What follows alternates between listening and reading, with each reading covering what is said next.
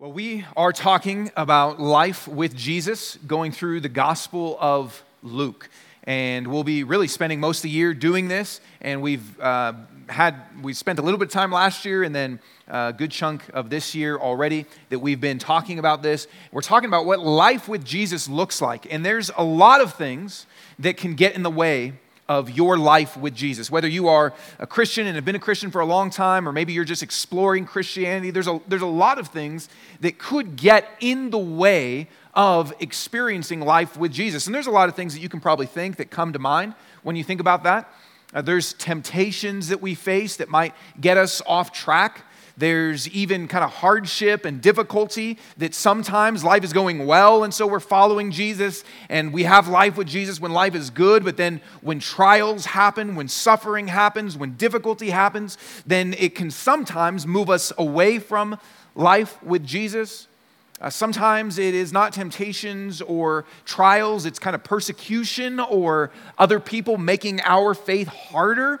And to actually have life with Jesus, we have to be bold or we have to stand up in the middle of a crowd or face rejection from friends or family or coworkers or whatever it might be. And that can make life with Jesus difficult. It can take us away from life with Jesus. There's a lot of things.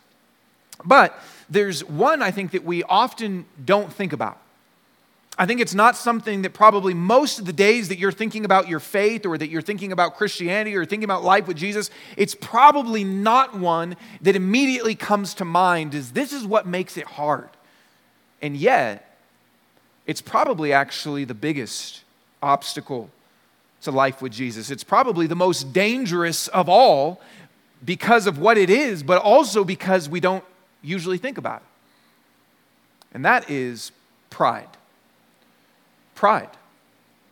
And yet, again, even just that word, you probably didn't think, maybe some of you did, but you probably didn't think this week, man, my struggle with pride is keeping me from experiencing all the life with Jesus that He wants for me. And yet, pride is probably the biggest obstacle to you experiencing life with Jesus, to you living out a faith with Jesus in all the dimensions that He desires for you. Here is how some of um, kind of the ancient church thought about pride, and even uh, early in this, not this century, I guess, uh, but last century of how they speak about pride. I just want you to hear this, and I could have given you like a thousand quotes around this, but this is Saint Augustine, and he says, And what is the origin of our evil will but pride? For pride is the beginning of sin. Think about that. Pride is the beginning of sin, he says. Or this, he says, there can never have been and never can be and there never shall be any sin without pride. You may have heard something about pride being the mother of all sins. That's very similar, that people draw that from what Augustine said. Or one of my close friends, C.S. Lewis, says this Pride leads to every other vice. It is the complete anti God state of mind. It is pride, which has been the chief cause of, every, of, of misery in every nation and every family since the world began. Pride is spiritual cancer. It eats up the very possibility of love or contentment or even common sense. This is what pride does. It is the beginning of sin and it has these kind of effects which you can see if this is true maybe you're not convinced yet that this is true but if this is true if every other sin comes from pride and if pride can do all of this if it's complete anti-god state of mind if every problem that really we experience in families and in countries is from pride then we can see wow this is a serious thing that we should consider. And then in the book of James, he says this quote, and he's really quoting from Proverbs, but it says this God opposes the proud, but gives grace to the humble. I mean, do you want God to oppose you? Probably not. And yet, every sin is birthed from pride. One of the things that can keep you and I from experiencing life with Jesus is pride. But let me tell you this here's what's so dangerous about pride Here's part of what makes it so dangerous about thinking about your life with Jesus, or a word that we've kind of been looking at as we go through Luke is your discipleship, because being a disciple is someone that Jesus calls into life with him and to then follow in his steps. One of the most difficult, dangerous things for your discipleship is pride. Here's, here's why it's so dangerous because so many other things, so many other temptations or persecutions or tragedies, they're out there coming against our faith. Temptations get us off track of our faith, drawing us into things away from God. Persecution is persecuting us for our faith. Tragedy and trials might be things that test our faith. But here's what pride does pride actually infects and distorts our faith it infects and distorts our Christianity from the inside out. That's part of what makes it so dangerous. Part of what makes it so we don't even see it coming is we think it's actually a part of our faith. Again, here's how some people have said this Augustine says, Other sins find their vent in the accomplishment of evil deeds, whereas pride lies in wait for good deeds to destroy them. And it is a terrible thing that the worst of all the vices, talking about pride, can smuggle itself into the very center of our religious life. It infects and distorts our Christianity from the inside out. This is part of what makes it so dangerous, part of what makes it so difficult, part of what makes it such an obstacle to life with Jesus. Think about this really quick as we get into the text. Luke, and I mentioned this uh, a couple weeks back, we, we are in ch- just the very end of chapter 9. And really, the first nine chapters of Luke deal with this question Who is Jesus? And over and over again, about 11 different times, something, either that question directly or some sort of challenge to Jesus, is posed saying, Who are you? Are you this person? Are you this person? Who are you? That question over and over and over again is what Luke has been dealing with. And then in chapter 9, it says, okay, if you have the question of who Jesus has dealt with, now the next question is, what does it mean to follow him? And so we looked at that a couple weeks ago. Jesus says, here's what it, okay, you know disciples, you know who I am. He asks, Who do you say that I am? They say, You're the Messiah. He says, You're right. And then he says, Now here's what it means to follow me. Those are the building blocks. But what we're going to see here is immediately when that gets resolved, the very next thing that happens, they say, I know who Jesus is. And you might say that. I got it. I know what it means to follow him. I got it. The very next thing that happens is that pride is lived out in how they seek to do that the very next thing that happens when they say, I know who Jesus is, I know what it means to follow him, the very next thing that it shows us is pride becomes the temptation, it becomes the instinct, even by which they live out their faith. It is a very difficult thing. It is a very dangerous thing. And this is true for you and I today. And maybe even some of you that are not Christians, and if you're watching online, maybe you're not a Christian, that might be the thing that you say amen to for the very first time in your life. You might say, Amen. I've seen Christians that are proud and it affects everything. And that might be even what turns you off about Christianity. It's not Jesus, but it's the pride that you actually see, the self righteousness that you see in Christians. And that's not just people that are not Christians. You might think that as a Christian. That's the thing I don't like about Christians. What we're going to look at is how pride can be very dangerous for our life with Jesus. We know that it's bad we know that it harms us. We know that it harms others. We know it's not good for kind of the witness of our faith to those on the outside, but we often miss it. And if we want to be free from pride, like I am, if we want to be free from pride, I'm just kidding. If we want to be free from pride, if we want to grow in seeing how it plays itself out, if we want to be free from that, we have to see where it shows up and how to deal with it. And those are really the two things that we're going to look at four different ways that pride manifests in our faith, and then how Jesus helps us to deal with this. So, the first question that we're going to look at is this How does pride manifest in what we are called to do. How does pride manifest in what we are called to do? You and I are called to different things. We're called to do different things. And when I say call, I don't, don't think about that necessarily vocationally, as in big picture, the calling of your life kind of thing, but just all the different things that God gives us to do in our life. Called to be friends and, and love each other. We're called to, if you're, if you're a parent, you're called to love and train your children. If you are a spouse, you're called to love and serve your spouse, your husband, your wife. If, if, if there is things in your work or school, you're, we're called to various things. Even if you think about from a serving standpoint, those of you that are leaders in the church are serving in various ways in the church. We're called to do those things. We're called to talk to people that don't know Jesus and be able to share our faith in a way that is loving and winsome and truthful. We're called to different things. And a lot of times we attempt those things and fail. We attempt to serve in certain ways and it doesn't go the way we thought it was going to be. We attempt to resolve a conflict with a friend it doesn't go the way we thought it was going to go. We attempt to have a good marriage and to invest in that, and it fails. It doesn't go the way we thought it was going to go.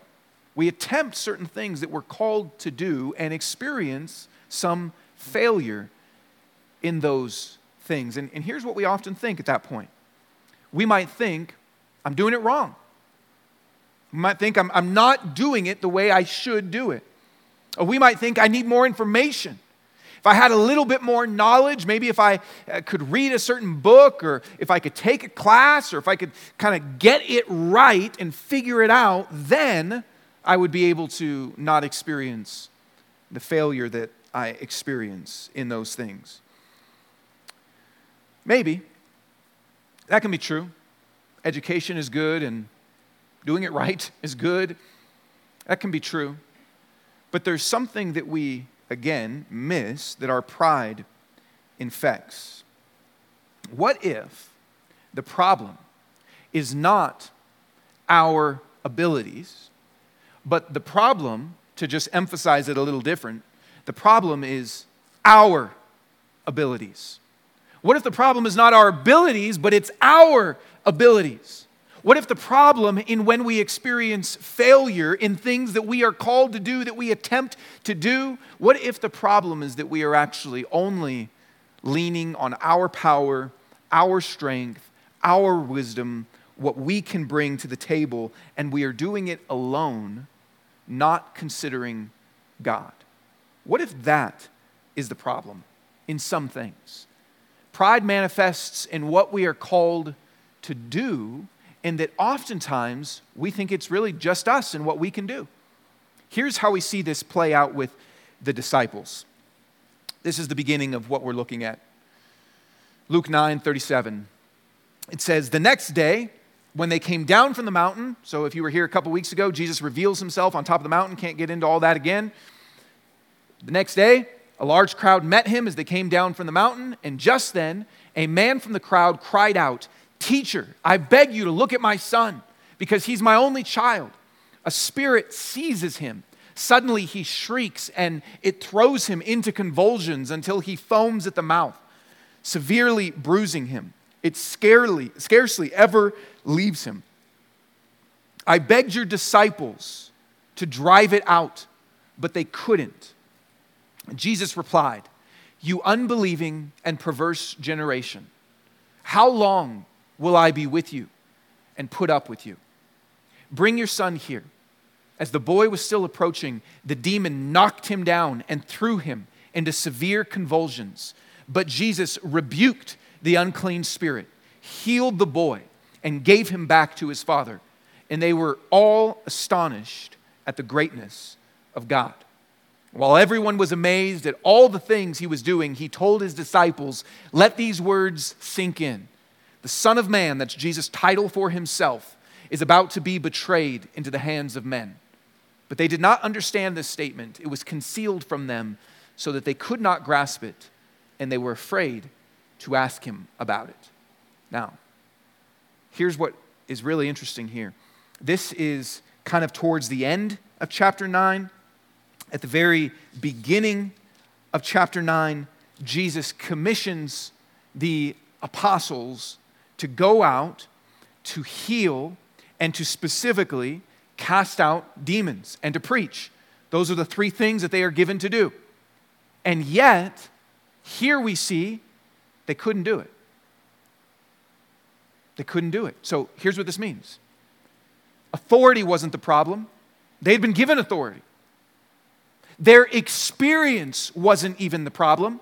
Sometimes we feel inexperienced, and that's what our issue is. Their experience was not the issue. They had already done this and already experienced success. Their wisdom was not the issue. Their abilities were not the issue. But the issue, Jesus said, is this you unbelieving and perverse generation.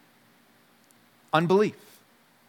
In, when you look at the other gospels, when this event shows up, Jesus says that this can only come out through prayer, which would indicate that they were not relying on God to do these things. In fact, their past experience, their past success actually became the inhibition to their present difficulty. They had already experienced success. They had already had experience. They had already seen, we can do this, this can happen. And here, they couldn't. And Jesus says, you know why? Unbelief. Unbelief, not just in some generic sense, but you're not asking me. You're not relying on my power anymore. See, some of us have had experiences in life where something is difficult, a marriage is difficult, a friendship is difficult, a conversation is difficult, an assignment, even a ministry assignment is difficult. And you ask God for his help and it's beyond what you can do and you feel that. You feel there's no way I can I can do this. There's no way I can have this conversation. There's no way that I can love this person. There's no way I can make it through this suffering. There's no way I can speak and help people. There's no way. And you pray to God and he shows up in your life and you feel his power and, and it happens. God shows up and things take place and you thank him and you praise him and you're, you go, man, there's no way those words just came to me. I had strength that I, you know, I didn't belong to me.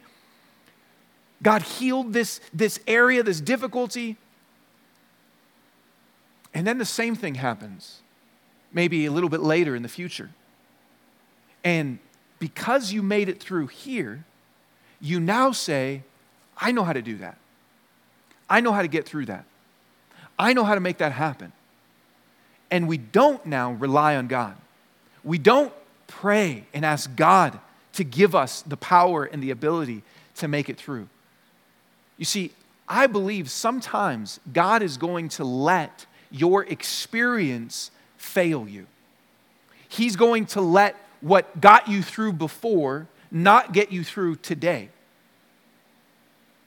Because He wants you to remember it's me that gets you through. He wants you to remember, He wants you to come to Him. He doesn't want you to think it's just in you that can make it happen. He wants you to come to Him for every difficulty that you face. He wants you to experience His power at work in your life for every challenge that you are called to do. Not to just rely on experience and gifting and past information. God will often let you fail if it draws you closer to Him, if it helps you know, I need Him. The difficulty, Jesus said here, there was pride, it was their unbelief. I don't know where you feel stuck right now. There might be certain temptations that you feel stuck in. Man, I can't get over this thing. I, it just keeps, I keep falling into this sin. There might be certain temptations for you that, that you can't defeat maybe even things that you in the past did have victory in in some way. There might be relational difficulties where you feel stuck. And pride can make us ineffective. It can make us say, wait a minute, in the past I was able to get through this and now I can't. Pride can make us ineffective. So, where do you go when you feel stuck? Where do you go when you are called to do certain things and you're running up against a wall? Where do you go? Do you go to more information? Do you go to more effort? Do you just say, you throw up your hands and say, We've tried everything?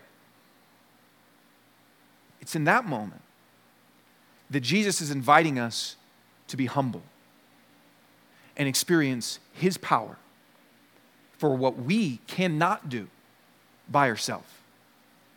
Pride will make us ineffective in what we are actually called to do. That's the first way it shows up.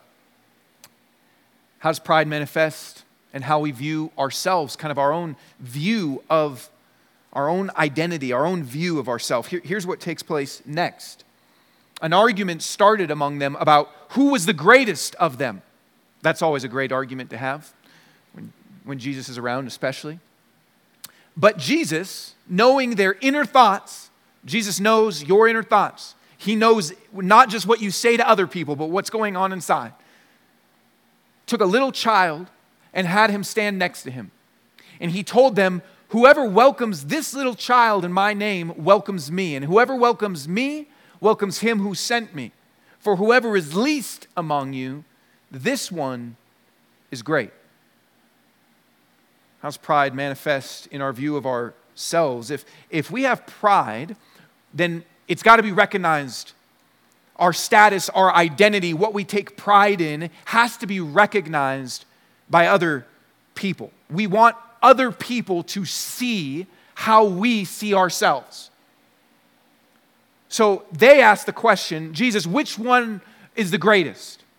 And there's certain areas in our life where we are building an identity. We're measuring, here's who, how I know that I'm great. And we want other people, like they wanted Jesus, we want other people to recognize that. We want other people to see that. It does no good to know just in your own mind that you are the best at your job in the world if no one else sees it. It does no good to know I'm the best father that has ever existed if no one else recognizes that. We want other people to affirm our worth and our identity. Think about that for you. You probably have not asked the question, which of us is the greatest? But where do you want other people to see you as great in some way? Or another way to think about it is this where do you compare yourself to other people? Because that's what they're doing. Where do you compare yourself to other people? We don't, I never compare myself to athletes. It would be awful for me. I would be sitting alone in my room crying every day if that's what I compared myself to. But where do you compare yourself to other people? We compare ourselves to other people in some way where we are measuring and getting a sense of value and worth and significance. Where do you want other people to see that you're great? Where do you compare yourself to others? It might be family, it might be your morality, it might be your commitments, it might be your performance, your work ethic. It could be all sorts of things. Where do you compare yourself to other people? Or here's another question is just where do you think my way is better? Because if it's where we get our value from and our identity from, then we instinctively think that is the way. Where do you think they're doing it wrong? My way is the better way. The way I do friendship is the better way. The way I do family and the, our, my choices for my kids is the better way. The way I think about things is the better way. When we have a sense of value, identity, significance in something, it doesn't just affect us, it affects other people as well. Because if it's our sense of value and worth, we have to measure others by it as well. And so, what that does is we begin to neglect or push away other people that don't meet that standard. When we measure ourselves by a standard, we then measure other people by that same standard, which causes us to neglect, push away those people. We decide who is worth us based on where we are. We decide who can measure up to us. Pride neglects, pushes away others, which is why Jesus grabs a child. Jesus grabs a child and says, Let me see, look, bring this child over here. He says, Look at this child. And children in that society were considered very low. We, we as a society value children more than they did. Children are still not considered the most significant people. They don't have a bunch of money. They don't have, you know, a great career yet, unless you're like a YouTube influencer or something. They're, I mean, they're just, they're not as significant and powerful. We don't measure ourselves by children. We don't say, you know, I'm trying to think, how good am I at my job? Well, there's this five year old, and they're pretty good. And there's my boss. We don't, we don't measure ourselves by children. Jesus grabs a little child and says, Yes, I know you think they're low, and even, uh, let me just show you this real quick. This is the Mishnah. I know you probably can't read this. I can't read it either. But I'll show you an English translation. But the Mishnah was the rabbi's commentary on the Old Testament. So it was kind of the, the traditional rabbinical commentary on various things in the Old Testament. And here's what it said. So this was around at this time. Here's what it said about kids it says, morning sleep, midday wine, chattering with children, and tearing in places where men of the common people assemble destroy a man. Now, morning sleep, some of you need to hear that. That might destroy you. Midday wine, some of you need to hear that. That might destroy you. But chattering with children, you want to know what's going to destroy you? Talking with kids. That will destroy you. Because kids weren't considered significant, they were considered very low. And Jesus grabs the child and he says, whoever is least, whoever's considered this could actually be a, is like getting drunk at noon, you know, talking with them. Whoever is least, this one is great. Now, here's what this means for us as we consider how pride affects our view of ourselves. It means this your greatness, your identity, your worth, your value doesn't come from inside of you and it doesn't come from outside of you. It doesn't come from just how you view yourself, and it doesn't come from what you do that you look at to measure where you are. It comes from your relationship to Him. Jesus is saying, anyone that welcomes this child because of my name, in my name, they are considered great. Not because they're just awesome. Jesus isn't just saying children are the best, so they're the greatest. He doesn't say the greatest, he just says the least is great. The least is great because of their connection to Jesus, because they're made in the image of God. See, if we evaluate things based on ourselves, if our performance and our kind of whatever ladder that we make of our identity, if that's how we measure things, really kind of revolving around us, then sometimes we're doing good and sometimes we're doing bad and some people measure up to it and some people don't. But if we if the standard's completely different, if it's based on God, then because God made someone and because God values someone, then we say they're great. But they haven't done anything. They're just a kid, but they're made by God. So they're great. This changes our identity. And it changes how we relate to other people as well. Changes how we view ourselves because we don't evaluate our greatness based on what we do and who we are. We evaluate based on what God says about us. Listen, some of you need to hear kind of a holy self esteem. The last time I preached, I talked about how self esteem and being centered on ourselves is bad, but some of you need to hear a holy self esteem. Which is to say that when God looks at you, He says, Because I made you, you are great. Not because of what you do and not because of who you are inherently, but because of who I say you are. You are great.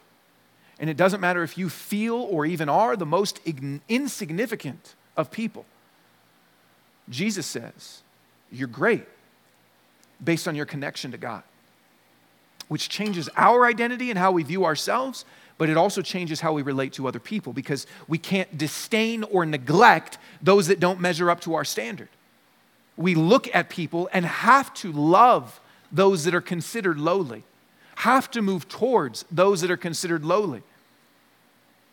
Whether that's people with lower income or people that are children or people that are different from us in how we measure greatness, we move towards. We ignore greatness by our standards and focus on what God says. Is how it shows up in our view of ourselves. And, and even though we kind of covered this a little bit, there's another aspect of how pride manifests in how we view others. So, the very next thing that happens, what they say, Jesus kind of teaches them this thing and says, don't, don't push away other people. Don't neglect other people because of how you view ourself. And then here's how they respond. John responded, Master, we saw someone driving out demons in your name, and we tried to stop him because he does not follow us. Don't stop him, Jesus told him, because whoever is not against you is for you. I love this because basically Jesus gives them this story and says, Don't push away other people, don't neglect other people in my name. And then John is like, Well, that brings up an interesting story, actually. Um, so there was this guy that we kind of pushed away. What do you think about that? There's this guy that we kind of said, Get away from us, and you know, you're you're insignificant. What, what do you think about that, Jesus? Just hypothetically, we had a friend that did this. What, do you, what would you say to that? And Jesus says, Don't stop him. Whoever's not against you is for you. See, what, what happens with pride is this in our view of other people, our pride or our identity expands from me and how I view myself and how I gain my significance. It expands from me to we. It goes to group identity and group pride. This is where we want to be in, right? We want to belong. We don't want to just be the best, we want to be a part of the best. We don't want to just be good at something, we want to be invited in to the group of people that are good at something. Because that helps reinforce our identity. That helps reinforce our sense of significance and worth and value in whatever that thing is. You might be great at chess, for example. You might be awesome at it, but that doesn't do you that much good to just be in your room being amazing at chess. You want to be invited into the group of people that are great at chess. You want to be considered one of the top 20 chess players in Denver or whatever. I know that's a weird example. I've been playing a lot of chess on my phone, so that's what I'm thinking about. But whatever it is, we want to be considered in. We want to be in that inner circle. This is what happened with them. This is what happens with all sorts of group identities where we feel like our way is the best way, our thing is the best thing. This expresses itself in all sorts of things, from the silly to the serious. Whether that's sports and we kind of our team and people get very into our team and our team is the way and it's like your team? You don't play you eat chips. That's not your team but it's our team and we don't like the other team and we're rivals against them. And in school it can be different cliques that form if you remember or if you are in school and it can happen even with cities that if you're from a city that's like I don't know, Toledo or something, and no offense, and you're just like, you're not really proud of that, probably. You're not like, I'm from Toledo. But if you're from Denver, people are like, yeah, I'm from Denver. And that's like a pride thing. And if you're from LA, that's no one's like ashamed to be like, yeah, I'm from LA. People are like, ooh, wow. Do you know The Rock? Do you know Paris Hilton? Or I don't know, whatever. Do you like, do you know cool people? Like, yeah, of course I do. Everyone I know from LA is cool. And that you've got this sense of pride, right? In your city, even. I remember meeting someone that said, Oh, I'm from Miami. And I was like, Oh, that's awesome. They're like, Miami, Ohio. I was like, Oh, that's not awesome. And there's all sorts of Midwest cities that are like, It's Florence. This is not Florence. And even Manhattan, Kansas. Like, that's not, that's not uh, Manhattan that I was thinking about. I hope I didn't book the wrong flight. But we take pride in certain groups that we belong to. This can go expanding from that to our ethnicity and our race, and then we begin to think others are worse than us when we feel supreme in our thing, right? So it moves from me to we and begins to expand. Our way of doing education, our way of church, even I hate when I hear other people even listen, there's false teacher heretical churches, but there's a lot of churches that we have to say, we're on the same team. Maybe it's not the same group, but we're on the same team. This happens so often that we actually bolster our identity by our group belonging, which leads to this exactly what happened with them. It, it, it leads to exclusion of other people. It leads to saying they're bad. They're not in our thing. It also leads to a common problem that we see today of virtue signaling, which is you have to make sure people know that you're in the in group. You need people to see, look, I'm good. I'm still a part of the group. Our pride manifests in how we view others because when it is our my identity thing becomes our identity thing. And to keep that intact, it's got to be exclusive to some extent. You can't have a VIP club if everybody gets in. That's what the airport lounge told me. You can't have a VIP club if everyone's allowed in. So, where do you see other people and look down? because they're not a part of the group that you're in? Where do you see other people and because they don't do things the way we do things, you look down on them? Jesus says this listen, the real question, if pride's not in the way, the real question is who are you for? What are you for? Because if we're for ourselves and we're for our thing, then we've got to measure everything by that. And so people are in or out based on that. But if we're for Him, if what we're really for, if the thing that really is giving us our sense of belonging in our identity is Him, then that really starts to expand the borders of how we view other people. If really what our commitment is and our allegiance is, isn't just this and my worth in some sort of specific thing, but it's Him, if that's who I'm for, then it's really hard to be against people from all sorts of different things. It doesn't mean you don't care about your sports team, it doesn't mean you don't care about your city, it doesn't mean you don't care about your, your race and your culture, but it, it's, it changes it. It brings it a level down. It says, I'm bonded with all sorts of people because of who He is. And anyone that's for Him is for me. And anyone that's for what He's for it's for me because I'm actually about that. It begins to change how we view other people. And then finally, it shows up in how we deal with opposition.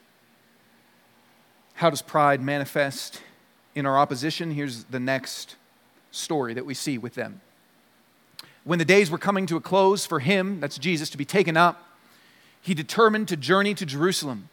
He sent messengers ahead of himself, and on the way they entered a village of the Samaritans who hated the Jewish people, and the Jews hated them, to make preparations for him. But they did not welcome him because he determined to journey to Jerusalem. When the disciples, James and John, saw this, they said, Lord, do you want us to call down fire from heaven to consume them? But he turned and rebuked them, and they went to another village.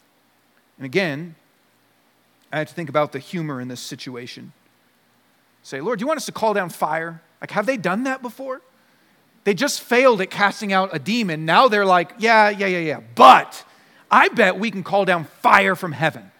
That's a, that's a bit of an extreme kind of test of your abilities. And do you want us to call down fire from heaven to consume them? It also seems like, couldn't Jesus do that if that's what he wanted to do?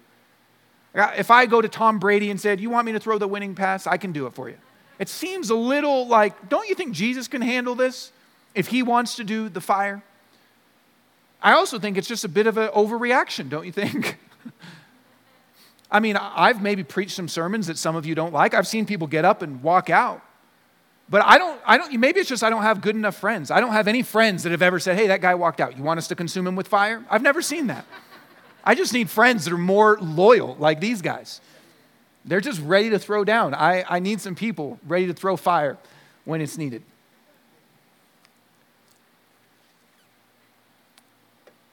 Joking aside, this is actually an area I think that is very important right now. In a moment when you feel like people are against you, and, and I think even just if you think about our culture right now, if you feel at all like the culture is against you because of your faith,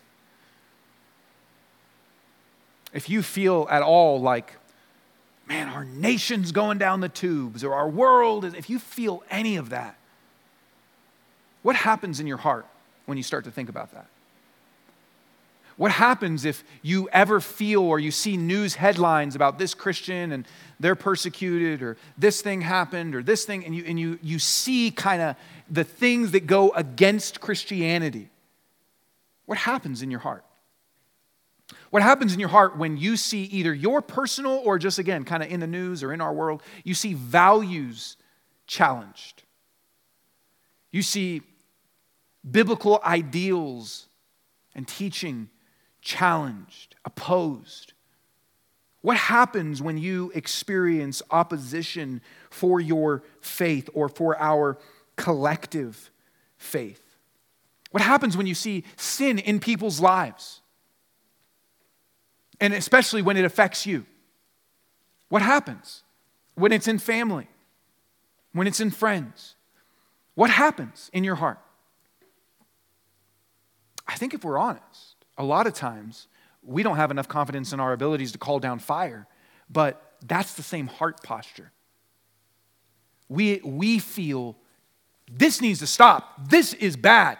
These people are bad. This world is bad. This country is bad. These values are bad. And God needs to stop them, destroy them. We need Christian values to uprise again. We feel that a lot of times in our heart. When we see sin in other people, especially if it's affecting us, we feel, I can't believe that they would do that. I can't believe that they're like that. I see its effect. It's damaging them. It's damaging our family. It's damaging our relationship. Why are they doing it? It's bad. We feel the judgment in our hearts. And what Jesus says here, what Jesus says is much different. If we experience judgment in those incidents, what's happening is really, you have to ask this question Why am I in? Or even, why do I have the values that I have? Why do I believe the things about the Bible that I believe? Why, why, why is that sin not present in my life? And if we think it's just because of us, then we have self righteousness if we think it's just because of us and our goodness and our ability to discern and our, if, we, if we think that, then we are righteous in ourselves and condemn others. But if we remember and realize it's grace, I've been given grace by Jesus. I've been saved by Jesus. I've been given compassion by Jesus. I'm worthy of fire coming down and consuming me. But Jesus stood in the way for me. Jesus took what I deserve and gave me grace. See, if that's where we are, then I'm not saying we don't look at things and say they're wrong. There's a view in our culture that says you're judgmental just if you say something is wrong. But that's not what God says. You should judge. You should be able to call right right and wrong wrong. Jesus doesn't say, "Hey, this all the Samaritans, they're great. You guys are so judgmental." That's not the problem. The problem is the heart. The problem is the spirit. The problem is when you see wrong and call wrong wrong, when you see that, do you feel compassion? Or do you feel condemnation? Do you feel a desire for that person to experience mercy and grace? When you see the problems in our culture and the values in our culture, do you cry? Do you weep? Or do you just get angry? That's what Jesus is diagnosing here. Our pride, if we believe that our righteousness comes from ourself, will lead us to judgmentalism. If we believe it comes from Him, then we're thankful for Him and we're charitable towards other people. We're gracious, we're merciful, we desire more for other people. It changes our spirit, it gives us a kindness and a mercy. These are four different ways that pride shows up. And I don't know, maybe you identify with all of these, or maybe you only identify with one or two of them, but this is how pride will infect and distort our Christianity. It's not just a big bad temptation out there, it's something that actually works from the inside out. That even in the things that we do for God, we might do in our own pride in our own strength. And even how we evaluate ourselves in our Christianity, we may think about how great we are and then we instinctively degrade the value of other people. And we may think about how we are in and how we're a part of the right thing, and thus exclude other people or need the recognition and approval that we are in. And when we experience opposition, we will be judgmental and self righteous instead of charitable and compassionate. And so here's the final thing to look at is just what do we need to free us from pride. If it shows up in all these different ways and it's the root of all sin and one of the things that can be most damaging, what do we need to free us? And there's two things that we see in these passages. The first is that we need correction. That's part of what's happening today. But we need correction. In all of these incidences, Jesus has to say, that's wrong. That's not the way. Because listen, we instinctively do these things, and it feels right, actually. It actually can feel right, even if you go through those things, be like, yeah, it feels right to call down fire on those fools. Yeah, it feels right to say, I don't, that guy's not, he's just like a, a free agent, kind of independent contractor exorcist. That's not, he's not a part of us. It feels right to kind of be suspicious of that. It feels right to think that we are great and those lesser or not. There's, there's something in those things that instinctively feels right even to our faith. And so we need correction. We need Jesus to speak into our life and call those things out.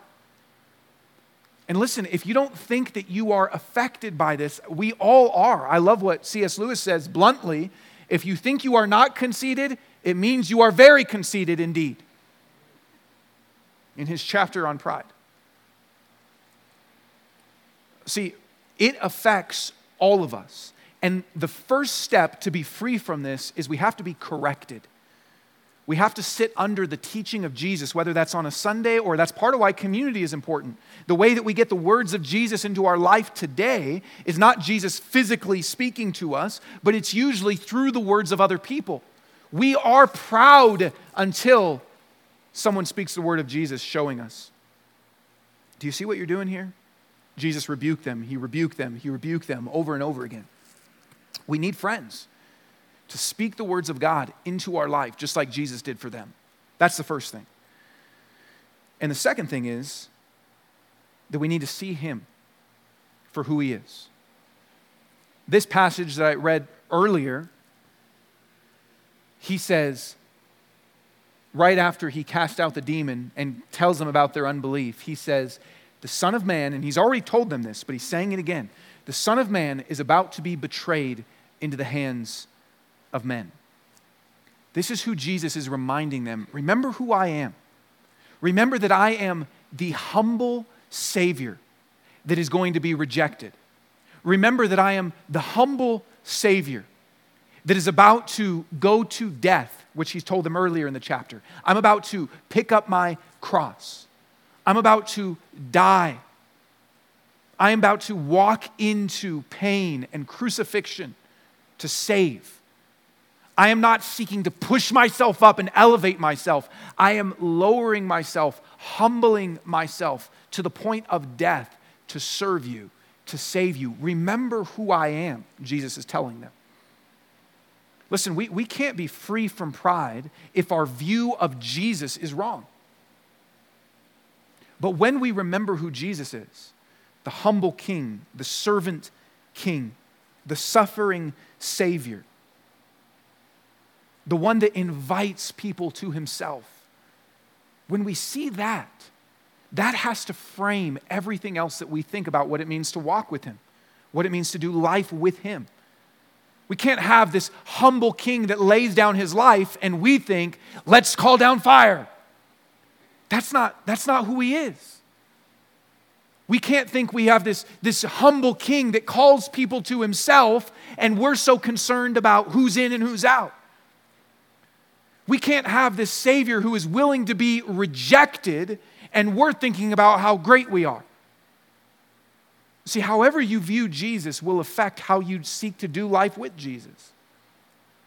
And Jesus is saying, Remember who I am. That's why I love that he uses these words and says, Let these words sink in. That's to say, you already know this. I've already told you, it was only a few verses back. But this needs to sink in. It needs to go layers deep. The truth that you know about me and who I am and how I'm humble, servant, saving king, compassionate to the weak, that truth that you know about me, let it sink in. Because you're going to be tempted to be self righteous. Because you're going to be tempted to be exclusive. Because you're going to be tempted to think of your own greatness. So let these words sink in. Let them be an anchor that holds you down when every temptation towards pride is blowing you towards other things. Let them sink in. That's what we need. We want to have life with Jesus. We don't want pride to get in the way. We don't want it to affect our faith, and we don't want it to affect our relationship to other people, and we don't want it to affect the things that we're called to do, and we don't want it to affect kind of the, the reputation of, of Jesus or of our faith. We don't want that to happen. We want to have life with Jesus, we want to have humility, and that happens when we're aware of who He is and we let who He is sink down into who we are. We're going to take communion, and when we take communion, that's really what we're remembering. Even the act of eating something, the act of eating something is the truth of who Jesus is sinking down inside of us. We're saying that this humble Savior, who is going to be the Son of Man, betrayed into the hands of men, whose body was broken and whose blood was shed, that it needs to sink down inside of me so that it affects every area of my life. And so when we take communion today, my encouragement to you is to first of all confess where pride has been present, where it has been present in all sorts of areas, but where it's been present, probably in particular, in a way that's distorted our faith, our Christianity, to confess those things and to, to let the words sink in, even as you take it and, and it goes down. Ask God to make real to you that the Savior that you have is the humble servant king just as food becomes a part of our body as we digest it and it kind of, I don't know the whole process, but kind of unites with us. Ask, ask God as you take communion for the truth of who He is to get inside of you so that our faith is humble, that our relationships are humble, that our identity is humble, that even the things that we are called to, we are humble, relying on Him.